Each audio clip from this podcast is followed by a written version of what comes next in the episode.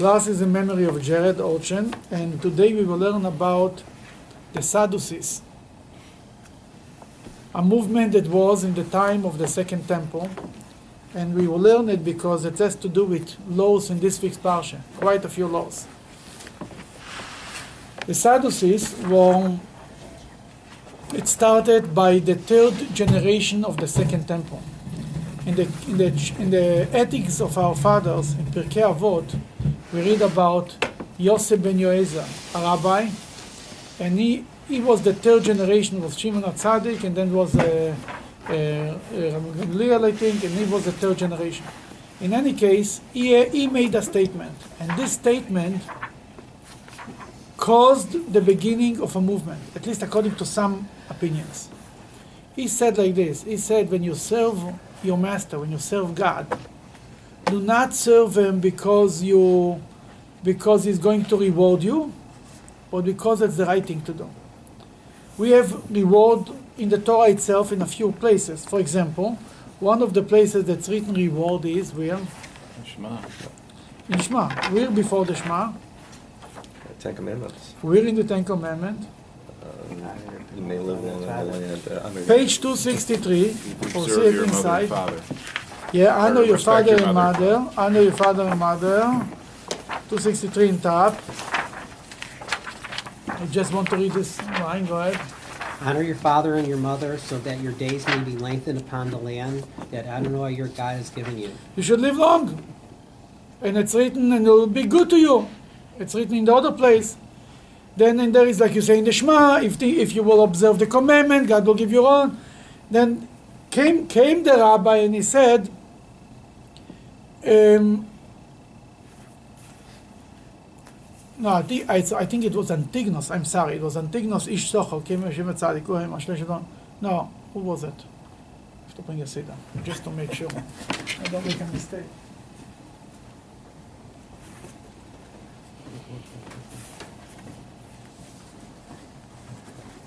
Ethics of the father, right? No, do not make a mistake. I remember what it was. Yosef, um, no, Antignos said it. Antignos said that it was the ter- it was uh, Shimon HaTzadik, and Antignos was the, disciple of Shimon HaTzadik, the second generation. Shimon HaTzadik was the rabbi, was the first, he was the first high priest in the time of the beginning of the second temple. His disciple was Antignos. He said it in the name of his rabbi, Shimon HaTzadik. Means was right in the beginning of the second temple. Started the whole thing.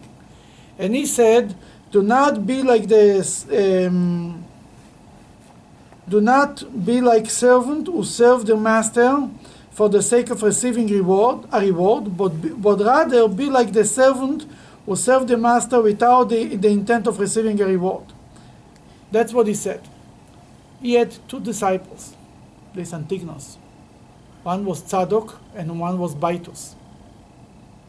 And they started to think, why is the rabbi tells us to work not for the reward? Obviously, he knows something we don't know.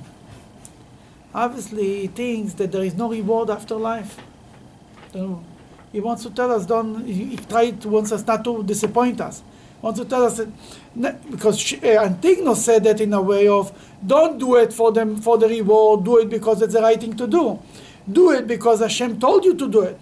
Do it because it's the opportunity to connect to Hashem.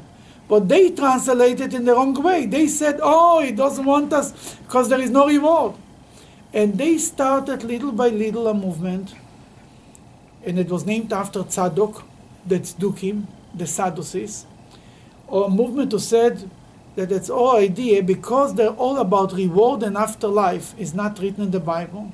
They said that's not true. And they didn't believe in the resurrection of the dead because it's not written in the Bible. And they didn't believe in the Olam Haba, in afterlife, because it's not written in the Bible. They didn't believe in reward and punishment. And little by little, it started a whole movement. That behind this movement was the, the concept was we believe only in what's written in the five books of Moses. What's in the text. Whatever is not in the text doesn't exist. In Judaism and Rabbinic Judaism, it's just the opposite. It's not at all what is written in the text. It's all about what's not written in the text. The way we received it, the, the, the way we learned it, and so on and on. And in this week's parsha, we have a perfect example for this. Um,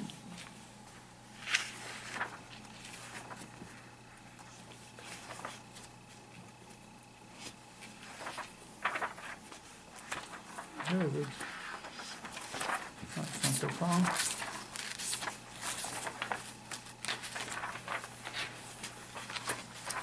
It's on page three, uh, 298.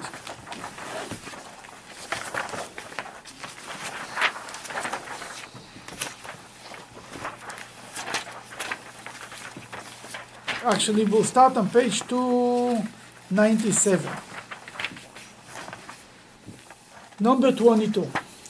If men will fight and they strike a pregnant woman, causing her to miscarry, but there is no fatal injury to the woman, he, the guilty one, is to be punished with a monetary penalty. When the husband demands compensation, he shall pay as determined by the judges. Okay, if the if he, he two guys are fighting, and somehow she got involved in the fight, nobody called her though, and he hurt her, and she lost the babies, but she's she's okay. Then you have to um, you, he has to pay a monetary penalty for it. Number twenty-three. Uh, However, if there is a fatal injury, you shall give up a life for a life. Give up a life for a life. This is one of the major verses supporting abort. You know, uh, it's the source for abortion. That is also abortion. It's Okay. not fair to say that so- it's also abortion. This is talking about an accident. If you have to kill a person for killing, it, for unintentionally ki- now, one second. It says here, if if he, if he killed a woman, basically, then it's a life for a life, right? Let's see what Rashi says. However, if there is a fatal injury, right? Okay. Uh, 23. Oh, 23. However, if there's a fatal injury to the woman, you shall give up a life for a life. Our sages have different, uh, differing opinions regarding this matter. Some say that it means literally a life. Others, however, say it means monetary compensation, but not literally a life. Why? Okay, that first of all, there is two opinions. One opinion says it's a life for a life. Nefesh tachat nefesh. You kill the woman, the person should be killed. Capital punishment. The other opinion says no. It's again a monetary payment. Why we don't kill him? Why you don't kill Mr. A when he killed the woman? Because Wait, a s- just have a quick question on that because. one second, one- let's just finish the thought. Go ahead. Okay. For one who intends to kill one person and killed another is exempt from the death penalty. Oh, he didn't plan to kill the woman, right? She got involved. He had a fight with another guy. She got involved in the fight. Nobody called her there for whatever reason. Then it's not it's not your business. eh, then he, he killed her, but he doesn't he doesn't have to he doesn't have to be killed because he didn't have an intention to kill the woman. Then what I mean to say is you mentioned before about abortion. It does mean that abortion is kosher. It doesn't. He's not being killed for the abortion because he didn't plan to. I mean, he doesn't kill for, for the babies who, who died because he didn't plan to kill her, kill them. Then it cannot be any proof for anything. You understand what I'm saying? I know a lot of people, traditionalists, use this as one of the sources for. for But you understand, according to this opinion, even when you kill the mother, you are not being killed because it was unintentionally. The, the same thing is, I mean to say, it doesn't have to do with any, with, uh, with, uh, it doesn't make it kosher. That's what I'm saying. In any case, but in other places, nefesh tachat nefesh. If your person killed one, Mr. A, he will be killed. He will be put to death, and you're not allowed to take any money for it or anything. If Mr. A went intentionally to kill Mr. B, Jewish law says that Mr. A has to be put, out, uh, put to death. That was the, Jew, the original Jewish law. Now, in reality, it was almost never happened. The rabbis have so many, um, what is the right word for it? So many rules around it that it's almost impossible to put anybody to death in Jewish law, even in biblical times. For sure, today it's not used. For we don't. It only can be done when there is a Sanhedrin. A Sanhedrin means a Beit Din of seventy-one rabbis, when they were sitting by the temple. Then we are talking already about something that didn't happen for two and a half thousand years. I mean, close to two, two, 20, 20, 2000 years for sure.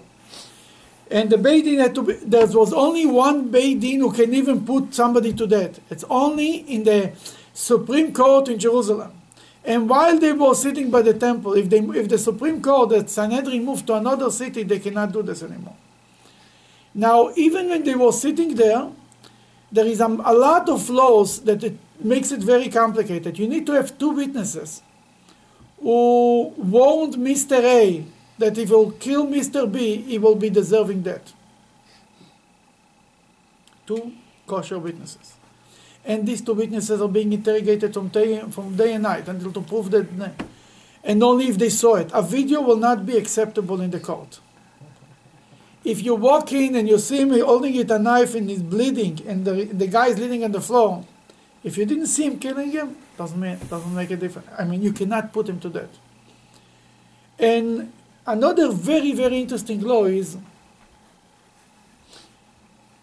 in America, the law is that if you, the, you need to have the, the all, the, the jury has to be, every, all the 12 uh, jurors have to agree, right? For capital punishment, for things like this.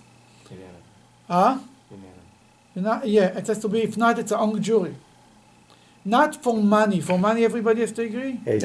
No, but only for uh, Yeah, life. punishment. Only for capital punishment? Mhm. In Jewish law, if the 71 rabbis, judges, agree that this person has to be killed, he goes on.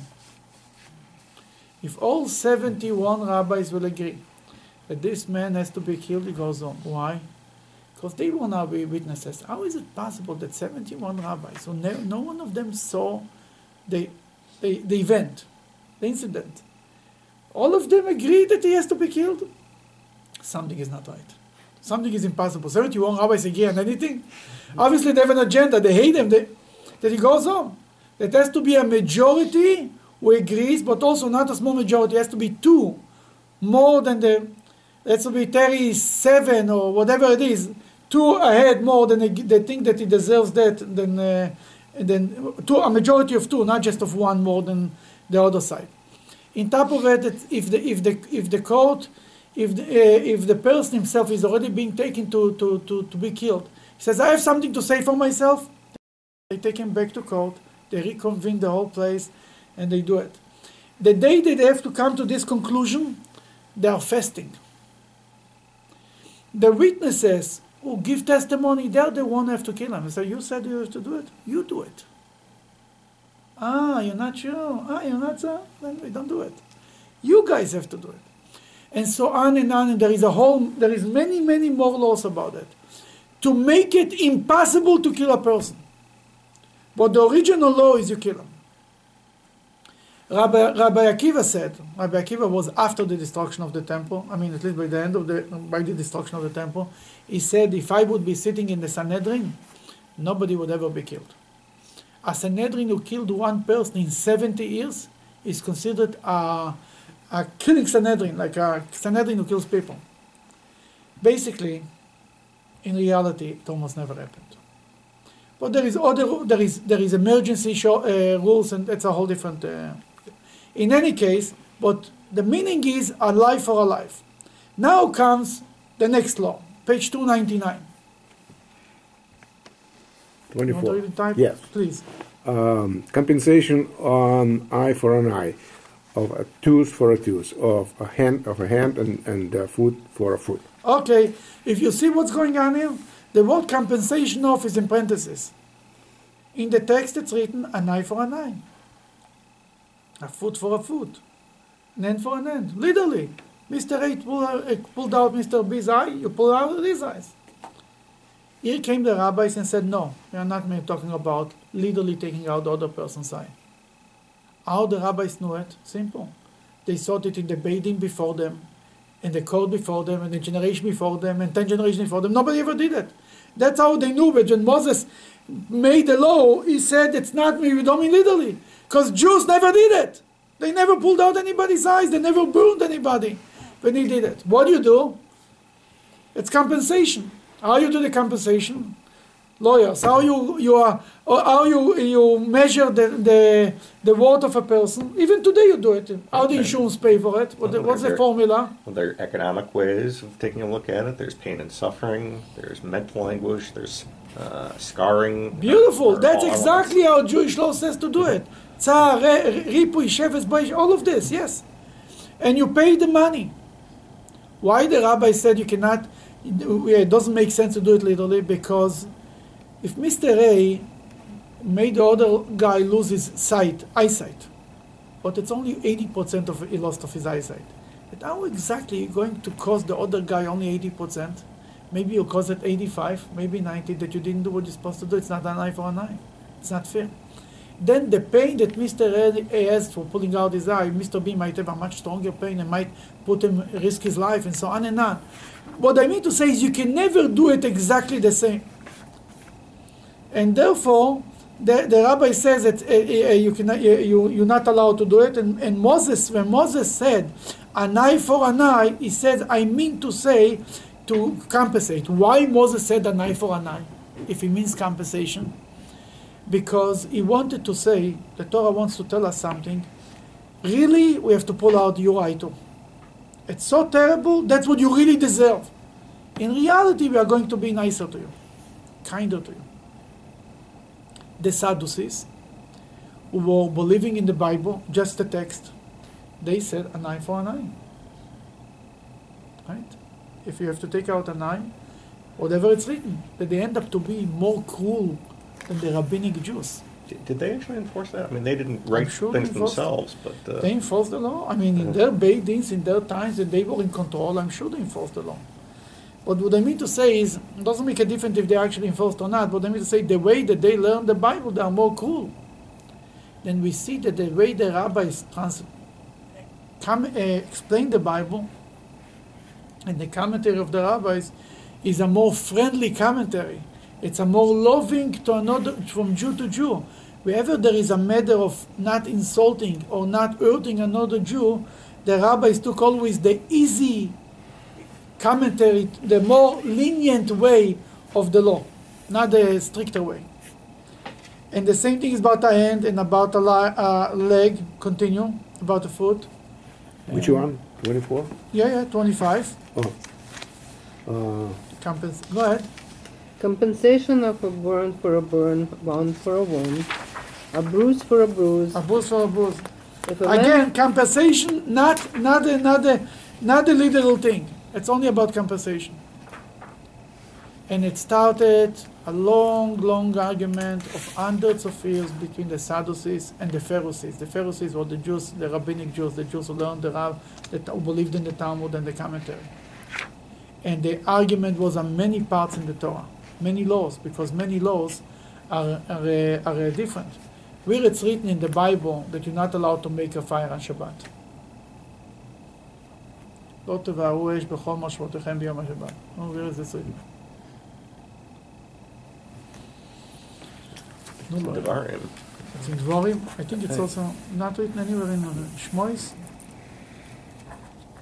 No, here it's written if to observe the Shabbat, it's not written. Uh, in, in any case, it's written in the Torah, you not have to make a fire on Shabbat, right?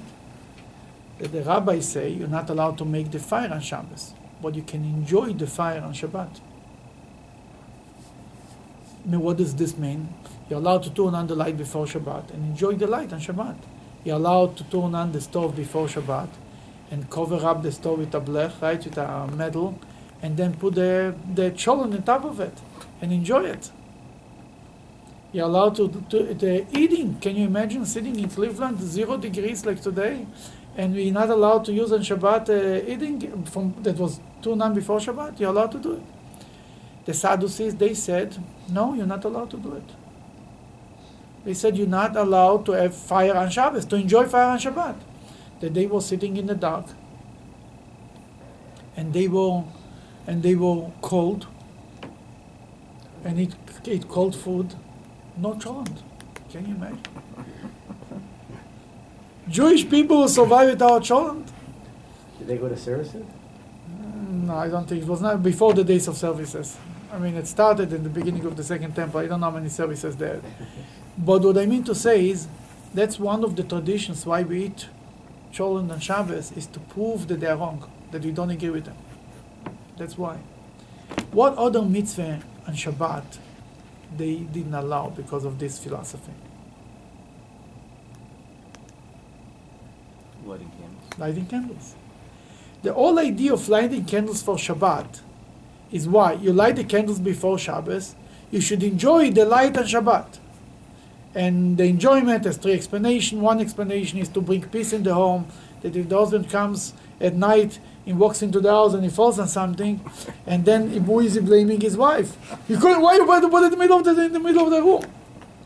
Then to save the fight from Friday night, we have candles. The other explanation is in honor of Shabbat. Anytime when you have a special guest, you light candles. The third explanation to eat. When you eat in the dark, you don't enjoy the food. In any in any fancy restaurant, you you light they have candles on the tables, right? It's, it's romantic. It's beautiful. Now, if if you're a Sadducee, the Sadducee says you're not allowed to enjoy light on Shabbos. That the old myths of candle lighting that started with our mother Ab- uh, Sarah, Abraham's wife, 4,000 years of Jewish women lighting candles every Friday night, was gone. But it was written in the Torah. It's not written in the Torah. Lighting candles is not written in the Torah. Good that you brought it. No, it's not written in the Torah. Lighting candles is not a biblical law, it's a rabbinic law. Sarah started it, but it's not written in the Bible. It's very good. It- That's one of the seven rabbinic laws, is lighting candles. Is a, we say a blessing for it. God commanded us. And the Talmud says, and where God commanded us, it's not written in the Bible. It's written in the Bible that we have listened to the rabbis. That's the commandment. Then you write lighting candles. That was another that's not written in the Bible, and therefore they said you don't do it. And many, many more laws. And we'll see even laws that are written in this week's parsha are also they were fighting, and usually their way was a much more uh, painful way to do things. Wherever it was uh, talking about respect and love of another of the Jewish people, the rabbi's interpretation of the law was more lenient. Um, one second.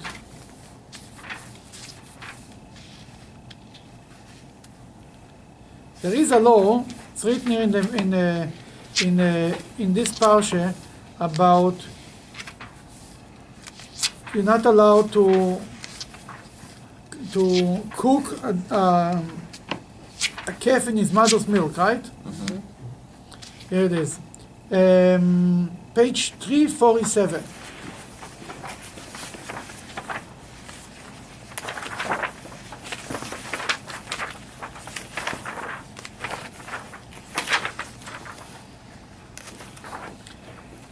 It's actually, it starts on page 346, the verse. Then you want to read it? Number 19. 346, number 19, in top of the page. My Pesach sacrifice? Um, Beginning of 19. 19. Right Oh, here. I see, okay. The beginning of the first fruits of your land must be brought to the house of Adonai your Lord. You must not cook a young animal in the milk of its mother. That's it. You must not, you must not cook a young animal and the milk of its mother. Now we'll see the Rashi. Uh, the Rashi on page 347, you must not cook a young animal. A calf and a sheep are also implied in Gadi Because Gdi, because Gadi represents any tender newborn animal, as can be inferred from the fact that you find in a number of places in the Torah that Gadi is written, and it is necessary to Okay, we'll after. skip this, uh, this this part. We'll go to the bottom of this page. The prohibition of lo tevashel gdi b'chalev imo is written three times in the Torah. You see it? Mhm. Go Once- ahead. Once to prohibit the eating of meat cooked with milk, another to prohibit deriving any benefit from them, and once to prohibit cooking them. Okay, it's written in the Bible the same law three times. Do not cook the ma- uh, the, the calf in his mother's milk. Then the rabbis say one is for not cooking, one is for not eating, and one is for not selling. Basically, you cannot sell a cheeseburger if you have a non-kosher restaurant. You cannot sell cheeseburgers because you cannot benefit from milk and meat together. the Sadducees, that the all milk and meat together is not written clear in the Torah. Now, whatever it's not written clear in the Torah, I didn't find out what they did, but that's what's not that's that's that's not in the Torah. That they also there is what was their what was their their interest in this way of learning things. Many things they made they, was life their life was much easier. They didn't have to observe many laws. It's not written in the Torah. I don't have to do it. And many laws in the Torah are not written clear. Then whatever they did was also a problem. It's already a commentary. That they made up, they had to make up their own rules no matter what. They said we don't accept the commentary from the Bible. That you have, then many things you must have a commentary. For example, um, you have to put a sign between your eyes, right, in the Shema, and your hand and between and your arm between your eyes. What's the sign that's not written? Whatever sign you're going to choose is a commentary.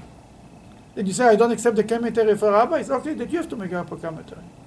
You cannot say, I'm going by the literal text, because the literal text doesn't tell you what to do. And the Torah has many, many examples for it that it doesn't let you uh, tell you. Then, what I mean to say is, this is another example.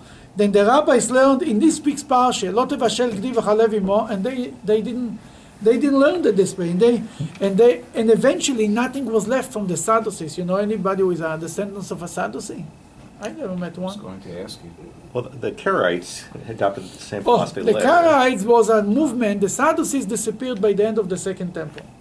Then later, it was in the time in the fifth century, maybe even later, um, maybe earlier. Was a rabbi, was a head, a head of, uh, you know, in the used to, you know, we say in the prayers, the exilarchs. Yes. Exilarchs means the head of the exile. They used to be in Babylon, used to be the head of the exile, like a king of the Jewish people. Once was a guy that he felt that he should be, his father died, he was the head of the Jewish people, he felt that they should appoint them, and they appointed his brother. You know, in Jewish people, what do you do if you've done this? You open your own shul, right? and he went and he opened his own shul. He started his own movement, and they called themselves Karaites. And they basically the same idea, a little bit different. They said that they accept the rabbinic law, but they also confused themselves and contradicted themselves, and so on and on and on. And from them, there is a little bit left, not much. Not, Not uh, much. there were in Egypt a little bit of the Karaite movement. In uh, Russia was at one point a little bit of the Karaite movement, but not uh, not left. They, they became a part of the Jewish people. The re- some of them assimilated, some of them joined the regular Jewish traditional Jews, and that's it. Was not left from them much. What I mean to say is, but here is another example. There is other examples in the Bible that they were uh, different. There is a Talmudic story about Yochanan Kohen Gadol. In the time of the Second Temple, that was when they were very strong. In the good days, they controlled the Second Temple. The rich community, the powerful community, the leader, they were all Sadducees. The rabbinic Jews were the outside, the, the people who are weak. The strong Jewish community was Sadducees because it was, was ultimately was easier to be a Sadducee than to be a, to be a traditional Jew. And they were, at one point happened that Yochanan the high priest, who was a very righteous man, and according to the Talmud, he was 80 years serving as high priest. What does this mean to be 80 years high priest? It means to say that you were, you were in the, you walked into the holy of holies every year and came out alive. Obviously, were holy, right? Then the Talmud says 80 years. Whatever it was, it was he was for sure a holy man. And in the end of his life, he became a Sadducee.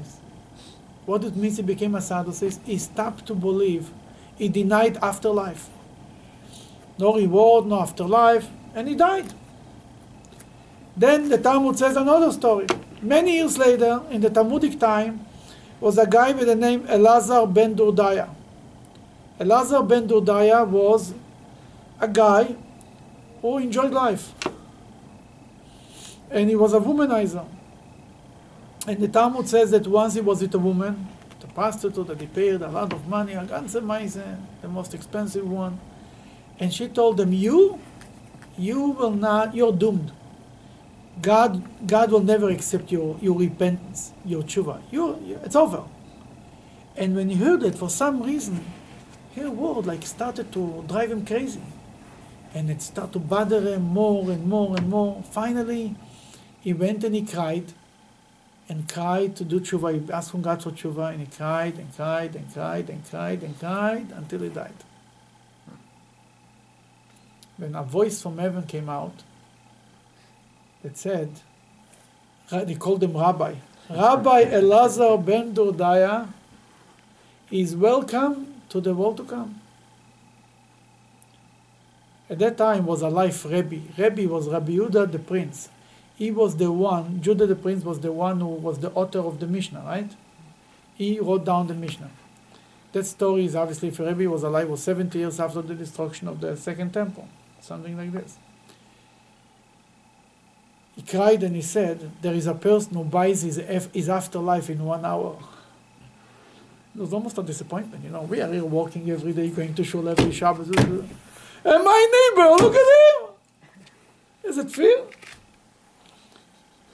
Then the question is, that's the story. Till here, it's a, and he ends the story, the Talmudic story. Then comes the book of Sefer HaGilgulim, I think and they asked the book of the re, uh, reincarnations. And they asked in this book it's written. There is an old question. It's written everywhere. How can you re- get reward in the world to come? What means a reward? A reward means a retirement. Enjoying the retirement plan.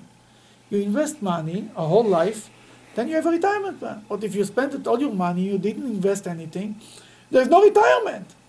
What do you mean he went to the Olam Haba? There is no Olam Haba. He didn't do any mitzvah. How could he have a Olam Haba? There is nothing there for him comes the comes the Arizal, and he says that Elazar ben Dordaya was a reincarnation of Yohanan the high priest. And Yohanan the high priest, when he came to heaven, he had a big olam haba, he had a huge apartment, a huge portfolio ready for him. But he couldn't open the door. They told him, "You olam haba, didn't you deny that?" You said there is no Olam Haba, right? Goodbye. You cannot get you don't you cannot get something you don't believe in. Then he came back. This time he had fallen all his life. But before he died, he did tshuva. He repented and he believed in everything. Now he got the key for his reward from his past life, that he walked on his past life. And therefore, it, he was able he, he was he was able to go to Olam. But this is a story about a guy who was a, was a traditional Jew for a lifetime, and before he died, he became a Sadducees, and he had to come again to the world to be able to cash in for all his good lives that he did, all his good mitzvahs that he did throughout his life. Now, there is other places in the Bible where he talks about where the Sadducees had an argument with the, with the Pharisees. It's in the book of Deuteronomy in two places or in three places. Maybe it's worth it even to take out the book because it'll be easier to to explain. we want to take the book, the fifth book, the last book, and uh, in this way we will be able to share it from other in, with other with everybody. But but an, another thing. Thank you. But um, what, uh, for example, in the, in the in the we have the holidays Pesach, Shavuos, and Sukkot in counting of the Omer, there is an argument between the Sadducees and the Pharisees. They said the next day after Shabbat you count the Omer. That's what the way it's written in the Bible literally. The Talmud says it's not the next day after Shabbat, it's the day after Pesach. They say, uh, and uh, and therefore, they, when they used to do uh, bring the Omer to the temple, they used to make a big stink in the time of the second temple, to make a point that, then we, don't, we don't accept the way the Sadducees uh, believe. The same thing in Sukkot. There is a law in Sukkot. Then they used to bring water. They used to go to, the, to a river, to a spring in Jerusalem. It's called in Moza. Used to take some, draw some water, and bring it to the temple and pour it. And in the altar was a special hole to pour the water inside. That was a mitzvah that you did it every Sukkot and you did it as was a way to pray for the for rain, for the winter, for water. But it's not written in the Bible clearly. then the Sadducees didn't believe in that. Then the story goes, the Talmud tells a story, I think it was Yannai HaMelech, was a Jewish king, but he was a convert, whatever. He was he was a Sadducees, and he came to the temple. He was honored to be the one to pour the water, and because he didn't believe in it, he poured the water on his feet. The whole crowd was in the temple, about traditional Jews who comes to the temple. The other guys are not busy with the temple. They got so upset with him, they started to throw on him the etrogs. It was Sukkot. Everybody had etrogs. They bombarded him with etrogs. He had an army of non-Jewish soldiers. He ordered his army in, and it was a massacre inside the temple. Terrible story. It was all because of the fight of the Sadducees and the Pharisees, how to, if it's if it's a traditional way, and that's why in the time of the second temple, the idea of pouring the water on, on Sukkot used to be done with a big celebration. Everybody used to come to the temple, used to dance all night, and early in the morning they used to go with a big parade to bring the water and to. Why need a big parade? Many mitzvahs were done in the temple, the Kohen did it and moved on. Because the Sadducees were the one who, was saying, who said that this is, that this is not uh, written in the Bible, we shouldn't do it, the rabbis made a whole big event of it to make a point that we don't we disagree with them. Every time when you see there is some big event and you ask yourself, what, why the rabbis made such a big deal about it, could very well be because they were people who were doubting it. We don't have to do it, that's not a tradition, it's not written, and so on and on. There is another two places in the Bible, I mean in, in the book of uh, Deuteronomy, in Parshat Ki Teitzeh, two laws. You know the laws of a Levirate woman? If a person was married and he died without children, right? His wife has to, and his wife doesn't have children, that the brother of the husband should marry the woman. Talking time of the Bible, you were allowed to marry more than one wife. Then he has an obligation. Why? The Torah says because this is how you you um, you continue your brother's name. Your brother's name should not be should not be erased from the Torah, from from life, from the world. Where is it? Somewhere in Ki Teitzeh.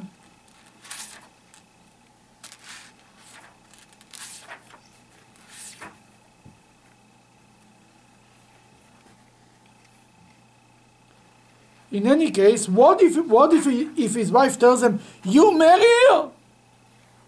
You are out of here. Forget about it. And he gets an ultimatum. What then is he supposed to do? Huh? Go to the next relative. But what is he? No, he doesn't. She doesn't go in the in the in the bottom line. He, she doesn't go to the next relative. She, what is he has to do? She's he is obligated to marry him. What is he has to do? How he disconnect himself from? She has an obligation to him. He has an obligation to her. They're like married to a point. They don't have to give a get. What he, what he's supposed to do? That's something it's called chalitza. You ever heard about chalitza? Uh, yeah, yeah. What do you do? Take off the shoe, Yeah, yeah, yeah, yeah, yeah. spit in the face. No, What? spit in the face. Oh, oh, oh, oh, oh. What, what is, what's the story? Yeah, yeah.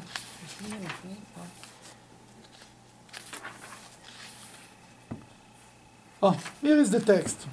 You know what? Who didn't read it? Take this Go all the book. Way over here. I think it's in the in top of the page there. read the text in top of the page. 293, okay. If brothers reside together, is that the one? Yes. Yeah, yeah, yeah, And yeah. one of them dies having no son, let the wife of the dead man not marry outside the family Continue. to a strange man. Her brother-in-law will consummate with her, thus marrying her to be his wife, and perform levirate marriage with her. It shall be that the firstborn, when she is capable of bearing children, shall be established in place of his deceased brother, so that his name may not be obliterated from Israel. Beautiful. Then it is the law. She cannot she cannot marry somebody else. She has an obligation to the she can say she doesn't like him, he can say he doesn't like her, but the original law is that the better way is that he marries uh, he- he- she marries his brother. Then the Torah continues if he doesn't want to. Go ahead. But if the man will not want to marry his sister-in-law, his sister-in-law must go up to the portal to the judges and say, My brother in law refuses to establish for his brother a name in Israel. He is unwilling to perform Levirate marriage with me. Oh, no, no, no, no, no. He doesn't want to do it, right? Okay, continue the text. The judges of his city will call him and converse with him. He shall stand and say, I do not want to marry her. And his sister in law will approach him in the sight of the judges, and she will remove his shoe from upon his foot and spit before him. And Oh. sh- And she will say aloud, This is done to the man who will not build his brother's family. Okay, that's a story. Isn't this a story of uh, Yehuda and uh, Tamar? You, yeah, that's that's the basic story of Judah and Tamar. This- yeah. It's a little different because Right. that's a, uh, it's not written that our father-in-law has to marry. That's what you said, another person in the family. But the bottom line, the law is that the brothers have to do it. But the brothers But the brother already, must be, yes. they already went through a cycle where the brother. Yeah, in this case, intervene. by Jewish law, you will not uh, you will not have a, a relationship. No, you, the father-in-law is not obligated. It was in the biblical time. It was extended, so to speak. People did it even for more, but the law is only the brothers. Yeah, the book of Ruth that extended The it. book of Ruth, exactly, mm-hmm. it Yeah. extended. You're right, and Ruth was not even. Yeah, that was Boaz, according to the Medrash, was a was a Elimelech's brother. He was an uncle, not even, not even anything. To Ruth, he was nothing. I mean, he was the uncle of Ruth's husband, basically. And somebody else had turned it down before him. right? Yeah, another brother. Okay. It was uh, Ploni Almoni was another brother who wanted to. Who, they asked him, "You want to marry?" You're right. Then what do you do? She takes off his shoes and she spit. The way it's written in the text, spits, spits before him. Literally means spitting him in his face. The rabbi said, "No. Look the Rashi there. There is a Rashi for the spitting. Where is the word spitting there? And spit before him, it says on the ground. on the ground. The rabbi said, not in his face, but on the ground, in front of him, not in, not before him, not on him. There is another example where the Sadducees are doing the most, the most harsh way, the most not respectful way, and where the Jewish law, where the rabbi said it's not literally in his face, it's it's it's uh, it's uh, it's uh, it's only on the floor in front of him. It's true, he didn't do the right thing, he didn't want to marry his sister-in-law, he's a bad boy, it, but it doesn't mean you have to spit him in his face. Are these simply differences in interpretation, or the, is an argument that a separate source is more authoritative? No, the, the, here is the different. The Sadducee says we don't need sources. We read whatever it's written. It's a literal interpretation Exactly. of the text. And the rabbi said no such thing as a literal interpretation. But of course, you know, literal interpretation got to be very popular as a method of interpretation in the Middle Ages. I mean, Rashi's uh, kind of started it, and then his grandson was much more literal. Ibn Ezra, very uh, literalist Literal as well. as a commentary, not as a law. You understand? okay. okay. There is a difference. Rashi, for sometimes Rashi trans, explains, gives a commentary to the Bible, to a law in the Bible that's not what it's practiced. You understand? Is the, the, the commentary of, of Rashi is the he says that's a literal explanation. What is practiced and what we have from a tradition. We don't go by the literal side. Here is a perfect example. Um, what would be an example? There is a there is a law in the Torah that says you're not allowed to add to the mitzvahs, you're not allowed to subtract to the mitzvahs. What does this mean? Now Rashi says you're not allowed to add to the mitzvah itself. Let's say every tzitzit is of a four, four string. It's eight, but really it's four, right? Or four tablets. We have four corners, right? You're not allowed, I'm, I'm sorry, it was four corners in a talus. Rashi says, what means you're not allowed to add? You're not allowed to add, to add five corners to a talus, to say, or three, or subtract. But you're allowed to add a new mitzvah. That's what Rashi says. The Jewish law is accepted. No, you're not allowed to add another mitzvah. Then you'll ask me how the rabbis added mitzvahs. They never said it's a mitzvah from the Bible. You're not allowed to add a mitzvah and say the Torah said that you have to do this and this. The rabbis came and say, we say that you have to do it. But they don't say the Torah said it. You understand? They don't add it. They don't say, in addition to the 630 mitzvahs, somebody will come and say there are 640 mitzvahs. But here is an example where Rashi translates the text in one way, I think the Rambam translates the text in another way, and in the way of Jewish law is like Rambam. You understand what I'm saying? Not like not my man is not like not like Rashi. Then be trans, trans, commentary commentary to the Bible in a literal way. Go ahead.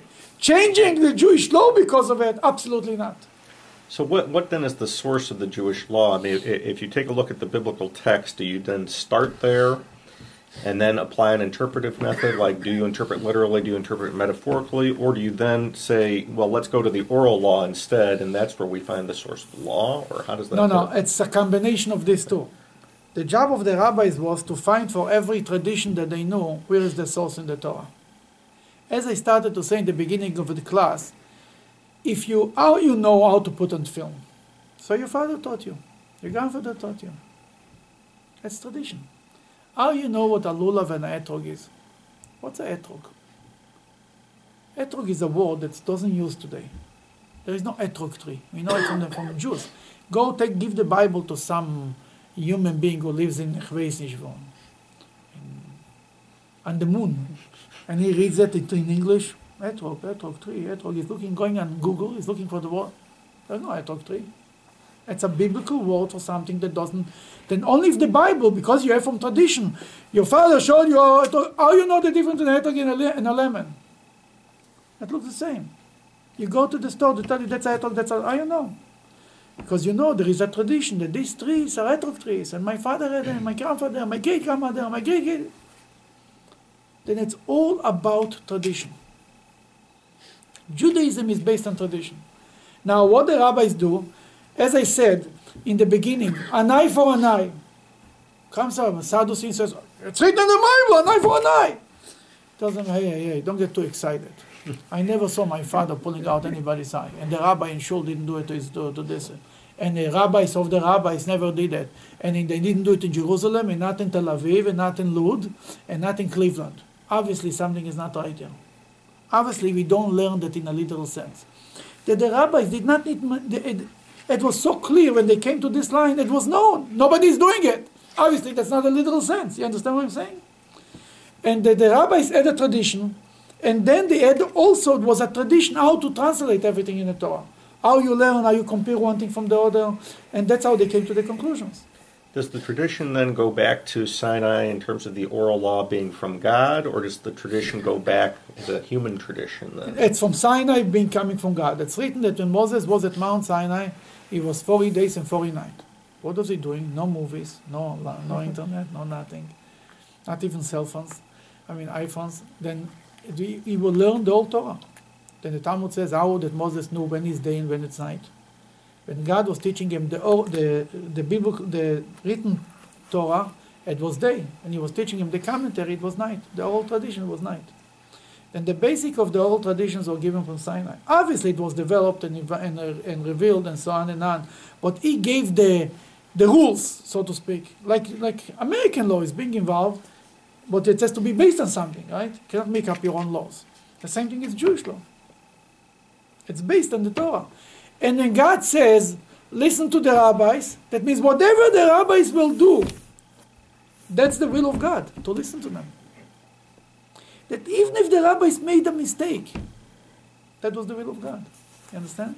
The legal concept would be delegating authority to someone else, basically. Yeah, absolutely. Delegating from generation to generation. And that's why it's called the people who give over the tradition from Sinai. There is a whole list in the, in the Ethics of Our Fathers, in Maimonides, of names of rabbis who gave over the tradition from whom. Basically, it's, a, it's giving over the Torah from generation to generation. Then we are not the people of the book. You understand what I'm saying? The Sadducees are the people of the book. You know who gave us the name the people of the book? Who gave us the name? The Muslims. The Muslims. See, the Jews didn't give the name the people of the book. We are the people of the tradition who has a book, and the tradition tells us how to understand the book. The- From a book? You cannot know from a book. Because you need to understand what did this mean, how you translate it, how you read it, what it, how you deal with it. There's a statement in the Bible, "Eh, what's going on here? So, eh, every time people come and tell me, you know, it's written in the Bible, you have to kill the Amalekites, I can't believe it's written such a thing. Tell them, wait, wait, wait, one second. Close the book for a second. Anybody around you killing anybody? No. That's a tradition. The book will work this out. Everything that's written, I'll explain. Is it fair to say then uh, that at least in this context, the oral tradition is an interpretive tradition of the text? It's sure. Interpret. Yeah, that expl- explains. It's a commentary, interpretive and a commentary to the tradition to, to the text. I mean, obviously adds to the text in other areas, but when, when it comes to a textual issue, Absolutely, I don't take the text for face value. Absolutely not. In in anywhere, not about any holiday. now, it, it- now I understand that applies in law in non-law issues and more philosophical issues. Is it the same way? For example, what do you mean? Um, in the Shema, you know, uh, what, what, it, what, what does one God mean? I mean, that's a philosophical issue. Uh, I give an example. It's written. Uh, I think it's written someplace in the Bible, the eyes of God, right? I'm sorry. The eyes of God are in the land of Israel, on the land and upon the land of Israel. Do we take it literally that God has eyes? No. That you're right. Even in philosophical issues, we will go with the tradition. Yes, we will not take it as Bible in a literal sense. In everything. How do we explain the kind of literalist tradition coming out of the Middle Ages that did start emphasizing the literal interpretation over the metaphorical interpretation? I mean, it's it's again, it's to understand the text. You can do you can you can to learn the text. That's that's. Uh, I don't think Rashi was the literalist in the way the Sadducees were. Even Rashi's commentary, he took the most literal explanation from all the commentaries that are in the Talmud. Let's say in the Talmud there is available three explanations to this text. That Rashi took the most what understood what's the easiest way, the most easiest way to understand the text on the most literal level. But he didn't make up his own his own commentary. You understand what I'm saying? Rashi took from the Talmud. He chooses there is two two commentaries to it in the in the Gemara and one in the Medrash. And Rashi took and made a combination of all three of them, and he came up with this commentary. But he didn't make up his own commentary on his own. And that's what it's very important to understand it. Is the oral Torah commentaries always evolving, like Tanya? Can it keep going on? What do you Like- mean? Like, can you It could up, be evolved you- absolutely. Can you come Every- up with something nice? Yeah, every Jew can can can can should, as an obligation. We say it in the Amida, the last line in the Amida. After we finish the Amida, we say, um, "May may it be your Lord, right, Lord our God and God of our fathers, that the Bet Hamikdash be speedily rebuilt in our days." And what's the last part? And grant us our portion in your Torah. It means grant us our portion in your Torah means that every Jew has a part, has his portion in the Torah where he has to come up with something new. What has to be based on, on, on based on everything, and the on the basics that and the rules that Moses taught us how to learn the Torah. But yeah, well, listen, if you give a commentary, if it's not true, nothing happened as long as you don't change the Jewish law. You say that's my opinion. If it's a, the more proofs that you have in the Bible and in the, Tal- in the Talmud for your opinion, the stronger it is. But still, you're not going to change the law. The law is the law, and that's why anybody comes and say, "Oh, we, should do it differently." What do they tell them that we have a tradition like this. That's why, by Judaism, tradition is such a powerful thing, because it's all based on it. There is a famous story about Hillel the Older. It was an argument in the time in his in his time. Hillel was in the time of the Second Temple, right? And it was it, it happened to be Pesach happened to be on Shabbat. It means the first Seder happened to be on Shabbat. And they suddenly they had a question what should you do are you allowed the sacrifice the passover lamb has to be slaughtered before the seder it means if the seder is saturday night saturday afternoon you have to slaughter the animal. On shabbat you don't allow to slaughter you're not allowed to slaughter animals regularly. The, the question is the passover lamb overriding shabbat or not? For example the, the shabbos sacrifice overrides shabbat. In our life a bris a bris you can do on Shabbos. I did my the, my grandchild's bris was on Shabbos. Because the mitzvah of bris overrides Shabbat, overrides even Yom Kippur. Then the question was the Pesach lamb overrides Shabbat or not? The rabbis at that time were from Bnei Betera, from a family from a city in Batir. Batir was somewhere in the in the Hermon, in the Galilee, and the and the the Golanite, somewhere around there. In any case, they did not answer. Finally, they said there is one uh, immigrant, his name is Hillel, and he knows. Maybe call him. They called Hillel, and Hillel was the disciple of the rabbis before Shmaya and Avtalion, who were actually two converts. And they and he said he started to bring proofs from the Bible and from the Talmud and from the this, and he started to say if you're allowed to, it's called Kal Vachomer, if you're allowed to every Shabbos to slaughter, the slaughter the Shabbos animal, if 200 sacrifices are allowed to override Shabbat, why not the Pesach sacrifice? And he brought more proofs. All of them, they said, yeah, no. Uh. Finally, he said, I have a tradition from my rabbis that you're allowed to do it. Oh, you have a tradition? Now you're talking. That the tradition they accepted. Because when you see, you say, I saw my rabbi doing it. An explanation, a logic, eh, we can play, we can twist it in many ways. But when you say that's the way I saw my rabbis doing it, that's the way my parents I saw my parents doing it, and if your parents were your parents or your rabbi was a traditional do somebody that you can trust, that's that's stronger than everything. And that's what it's all about. That when in the movie, in Fiddler on the Roof, they say tradition, they are very right.